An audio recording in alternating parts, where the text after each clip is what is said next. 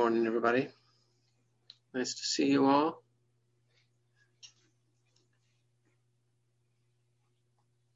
So, this morning I'd like to talk about um, training.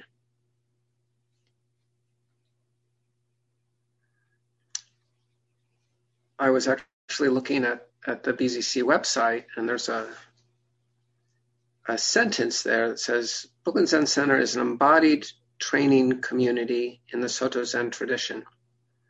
I think it's part of our vision statement or maybe mission statement. And it occurred to me that uh, we often don't think of what we're doing here as training. I know I certainly didn't when I first started. Um, and I think we've kind of gotten accustomed to using that word in a in a very specialized way. Like it may be, uh, you know, it's very, it, you know, it's it's simple to say, oh, at the monastery, they're it's a training monastery, they're training there. Um, but I'd really like to stretch that word to include all of what we're doing here in the monastery and elsewhere as training.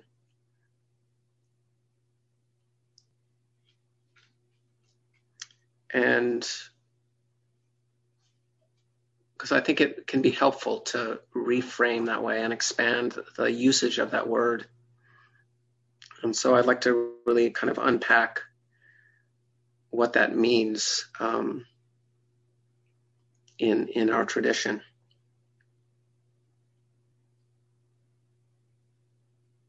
You know, certainly at, at the monastery, there's training happening, and it's um, you could say it's more formal. It's um, there's a schedule and there's a several pages of forms that we follow. But I, I don't think it's substantively different than than the practice that can, that can happen in the city or where, wherever you're practicing. There's a way that that can become training. And when I first came to practice, the word training was not in my in my mind. I just wanted to learn how to sit zazen. Um, and it was maybe several years after that that it dawned on me that I was secretly being trained.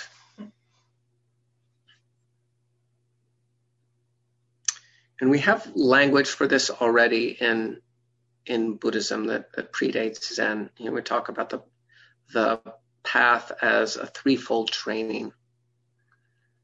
Um, so training in uh, meditation, training in ethics, and training in wisdom. So these kind of three legs of of the of a stool, and that that threefold pr- training is, you know, sometimes the eightfold path is described in this threefold way.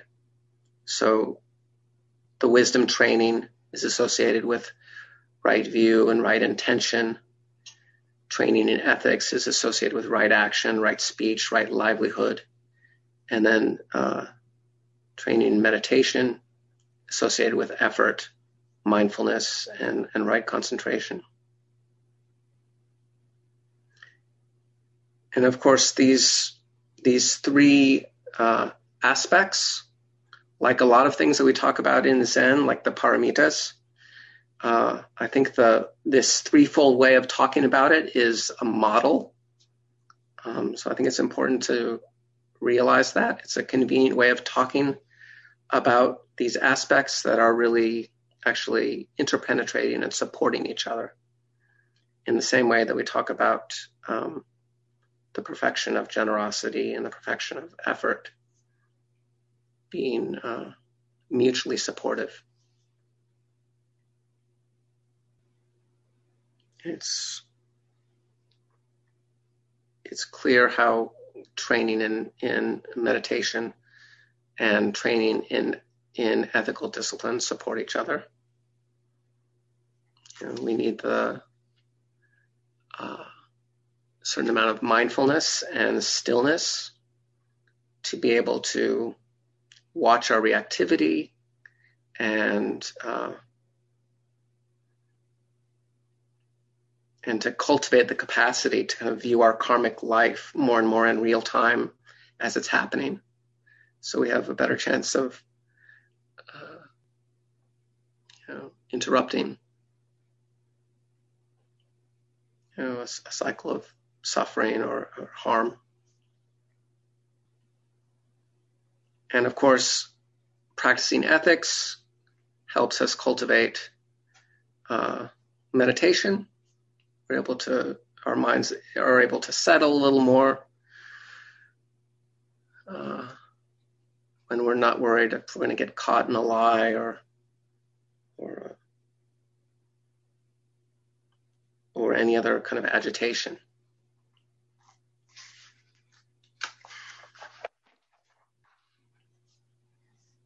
Suzuki Roshi has a quote, and Yoko, you can maybe nod if I'm getting this right. He says some, he says something like, "Studying the precepts makes zazen come alive."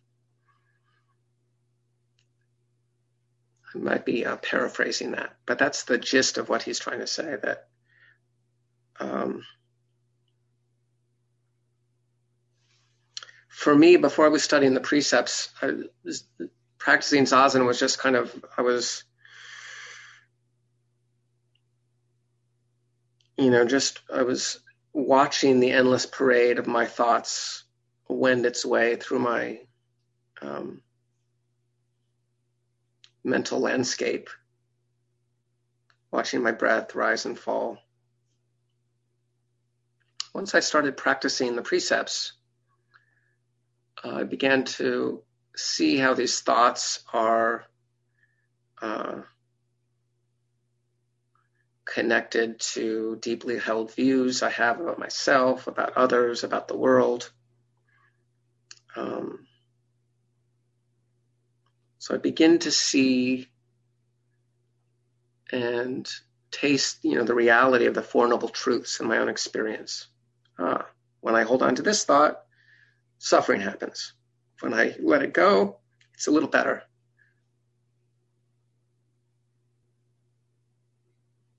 We also we also begin to see cause and effect, yeah, in the midst of all this. So we begin to open up to you know the training in wisdom. Uh, you know, a first intimation of of the Four Noble Truths, and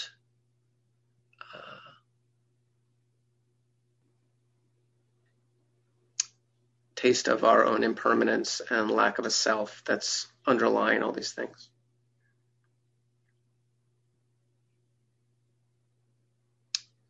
another way of uh, framing the training in wisdom, like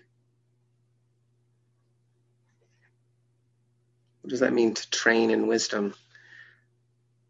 In my experience, the that actual training happens in the context of community in Sangha. That's actually where we begin to see see and experience uh, how our karma affects others when we're in a community of others who share an intention to look at their own conditioning and we kind of enter into that system. We begin to see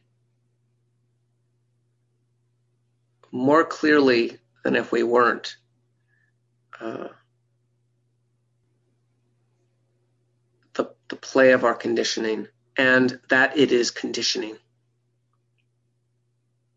We're in a in a space that can hold hold us as that realization uh, enters our bones. And we begin to feel into our interrelatedness and our interconnectedness. So, as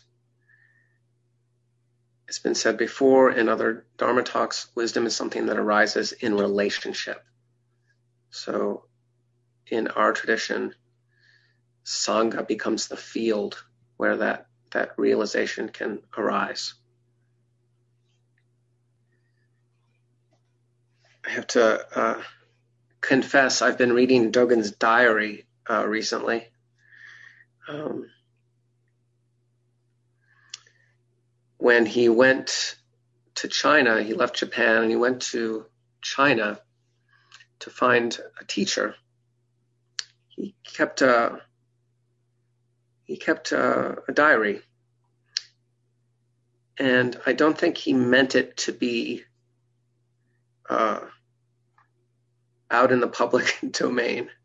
Uh, his successor, uh, his student Koun Ejo, found it among his things after he died, um, and he, uh, luckily for us, he copied it down and it's been preserved. But it, it really does read like a diary. It's kind of this bunch of fragments and um, you know, a lot of it consists of these little uh, exchanges that he has with with his teacher Ru Jing, just short little dialogues, and you know they'll have all these discussions about the Dharma and the state of monasteries in China, and then you know out of nowhere Ru Jing will say something like, "Dogen, do you know how to put on your socks?" So it's very kind of very very sweet mixture of mundane and sublime teachings. Know, it tells Dogen how to the right way to put on his socks, and then they'll go on and talk about the Dharma.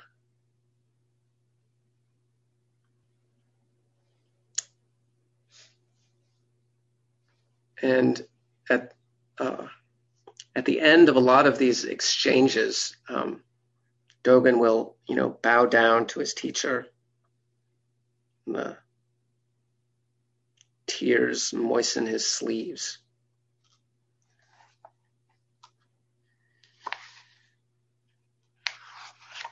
And one time he's doing this, and Ru Jing says,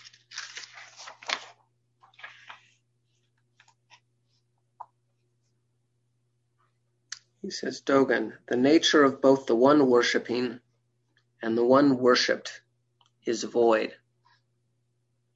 And in between is the spiritual correspondence and permutation of the way, which is beyond intellectual comprehension.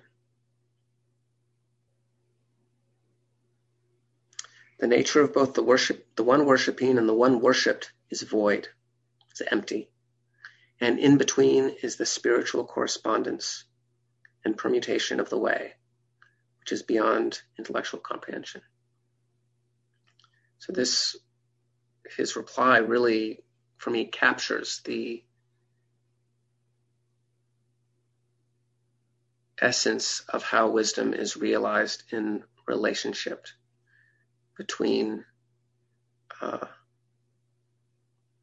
here in, in the case of Dogen and teacher, in between teacher and student.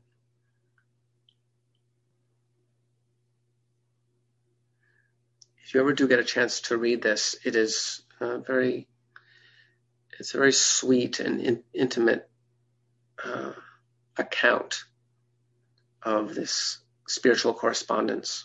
You really get the sense that Dogen wanted to soak up as much as he could from his teacher in the time that he was in China, and that his teacher wanted to transmit as much as he could to his to this devoted student who came from Japan.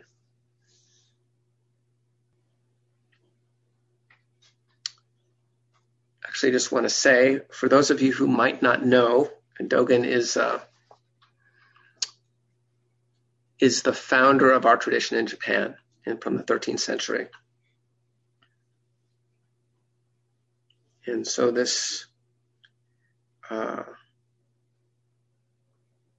this teaching of this wisdom that's arising in in relationship is part of what is uh, transmitted to us across these years.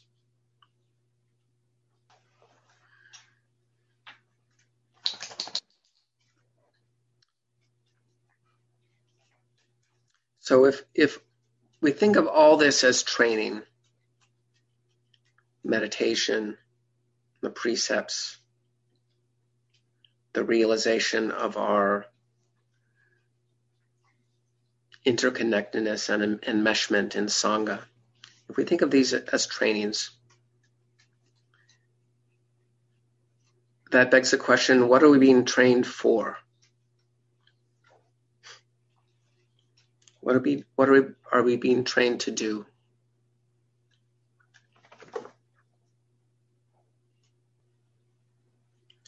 And the first thing I wrote down was it's bodhisattva training. That's kind of an easy Zen answer to say, oh, this is bodhisattva training. So, training to serve others, which means being available and present in the world with others. So you could say it's uh, training for being in the world as it's come to be, or as it's coming to be all the time. Since the world is arising all the time, the training is meeting it all the time. So it's an endless training to meet an endlessly unfolding world.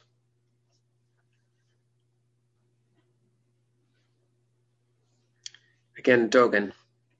I think here he gives us uh, another, maybe another formula, a pointer to this training. And this is something that many of you have heard before. To study the Buddha way is to study the self. To study the self is to forget the self. To forget the self is to be actualized by myriad things when actualized by myriad things, your body and mind, as well as the bodies and mind of others, drop away. No trace of realization remains, and this no trace continues endlessly. That's like the closest thing we have a, as to a credo in in our tradition.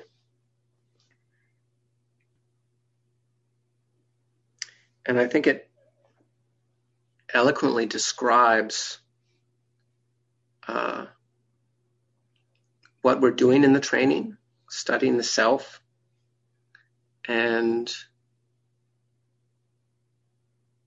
what follows from that, or what arises from that self study. An intimacy where we're allowed to be actualized by myriad things. instead of imposing our ideas of the myriad things here and there as we go through the world. So, a training program of studying the self. Dogen also use the expression to turn the light inward. So, we're bringing the light of awareness to the full breadth of our conditioning and cultivating a capacity to bear witness to all the ways this particular self has come to be. And we use another term that we use in our center is undoing. You know, we say, we talk about the undoing work. And usually that's used to talk about specifically ways in which uh, we study, uh, say, collective aspects of our conditioning. So our conditioning around race or gender, and that looking at those aspects of our conditioning, uh, we're, we're training to undo. And I actually think Dogen's formula to study the Buddha way, to study the self, to study the self, is uh, again, he's pointing, he's giving us the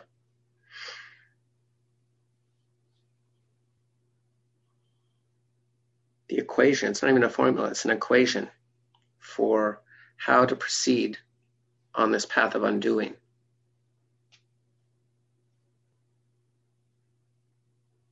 How to engage in the ongoing training of undoing all the ways we cling to a view so that we can loosen that grasp and let the world come in.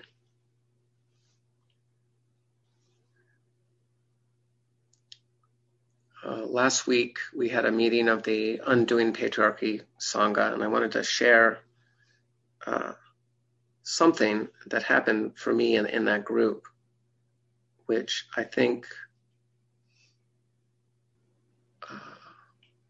I think points to um, again it was it was a way of seeing wi- wisdom emerge in a relationship and it opened up a new uh, I know, ex- expanded what I thought of as training. So I'll just tell you what happened. We did this exercise where we were we were told to bring a, a picture of a of a male ancestor of ours.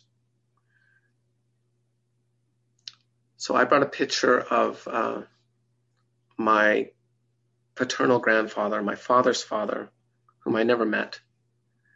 Um, I heard stories of him about his temper and uh, And so that's all I knew of him was the stories that my father told. And I have this Xerox copy of a of a picture of him from 1918, and he's in a soldier's uniform, World War One. And up until this exercise, all I could see was the anger and the sternness in that face. That's all that there was. It was this flat piece of paper and my story that I put on it. And in the group, we were kind of led through a kind of guided meditation and into a uh, in, into a new relationship with this photograph. So look into the eyes of the photograph. And as we were doing this, I, I started to drop. Well, I don't know which came first. I started to drop some of the story I had, and I started to see all this whole other breadth of possible lives that he could have had.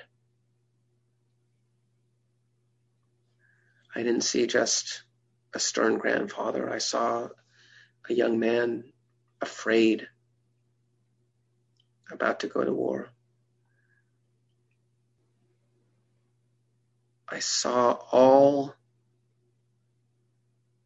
I saw how much I, I didn't really know about this man.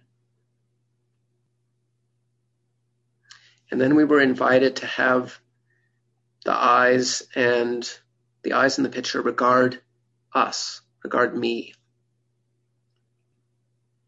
And it opened up this whole field. It opened up a relationship to this ancestor, which I never had.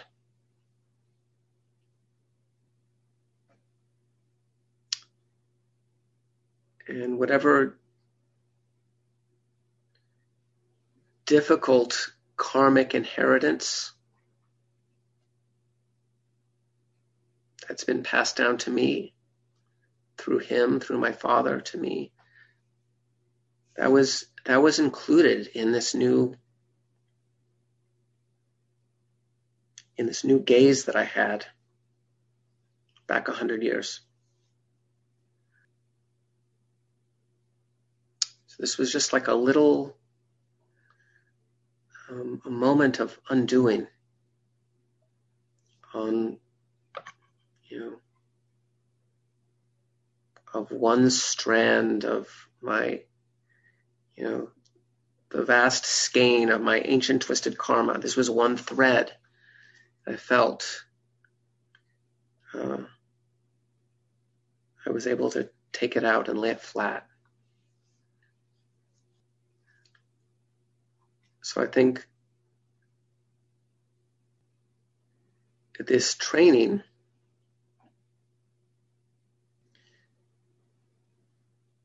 is in, is about developing a capacity to be still in the midst of that.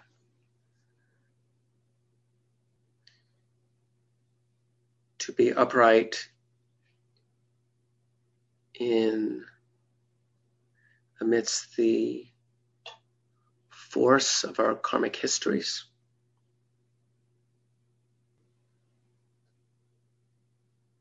To bear witness and to take responsibility for them as they show up in our own bodies and minds and hearts. And at the same time as that happens, to cultivate a new relationship. In this case, was relationship with my grandfather. Could be relationships to other ancestors, relationships to other people in the Sangha. But we're training or being trained to enter into enter into these relationships. I want to say being trained because I think the training is actually working on us, whether we know it or not. We just have to show up. The training is happening in spite of it is definitely happening in spite of ourselves. thank, thank goodness it is.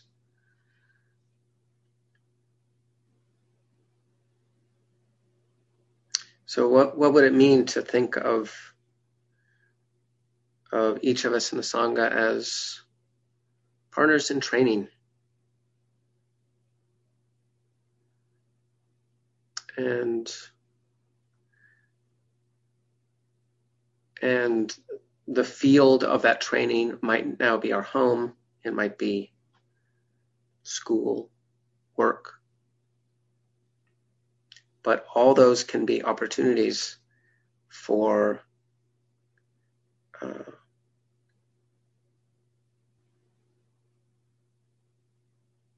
for training, for training the heart, the body, and the mind.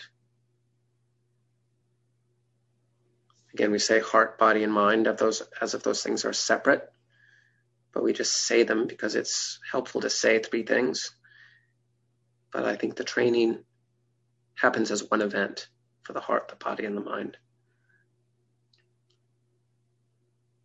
The capacity to be still and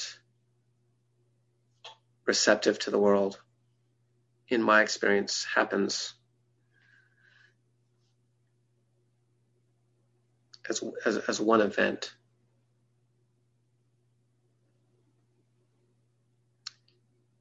And this past year, I feel like I need to, I want to acknowledge that today is the year anniversary of our last Saturday um, at at Brooklyn Zen Center at a temple in Brooklyn. I think March 7th was that last Saturday we were together. And what a training this year has been. And I'm not, I'm not, I don't want to make a joke about that. I'm serious. It really has been a training. And I hope we can think of it that way as training in deeper capacity to be patient. Maybe cultivating training in, cult, in the cultivation of grief, the ability to grieve. And the way that all of us have had to transform the full breadth of our life into a field of practice. We no longer have the luxury to kind of cordon off our practice to Saturday afternoon from 8 to 12:30 and then I go back out in the city. So I feel that's a very um, I don't think we're going to be the same Sangha when we get to a point where we are coming back together again. Whenever that will be. Uh, uh, there's going to be a lot of training that's happened, and we're going to meet each other. And I have a, a deep faith that the Sangha will actually be more resilient and and stronger for it, for having been through all that we've been through.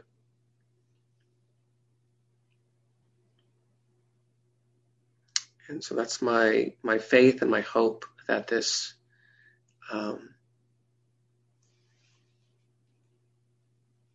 that this training continues endlessly for all of us.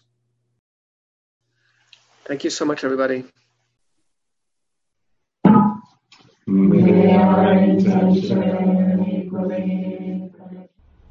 Thank you for listening to this podcast offered by the Brooklyn Zen Center. Our programs are given free of charge and made possible by the donations we receive. For more information on supporting Brooklyn Zen Center, please visit the giving section of brooklynzen.org.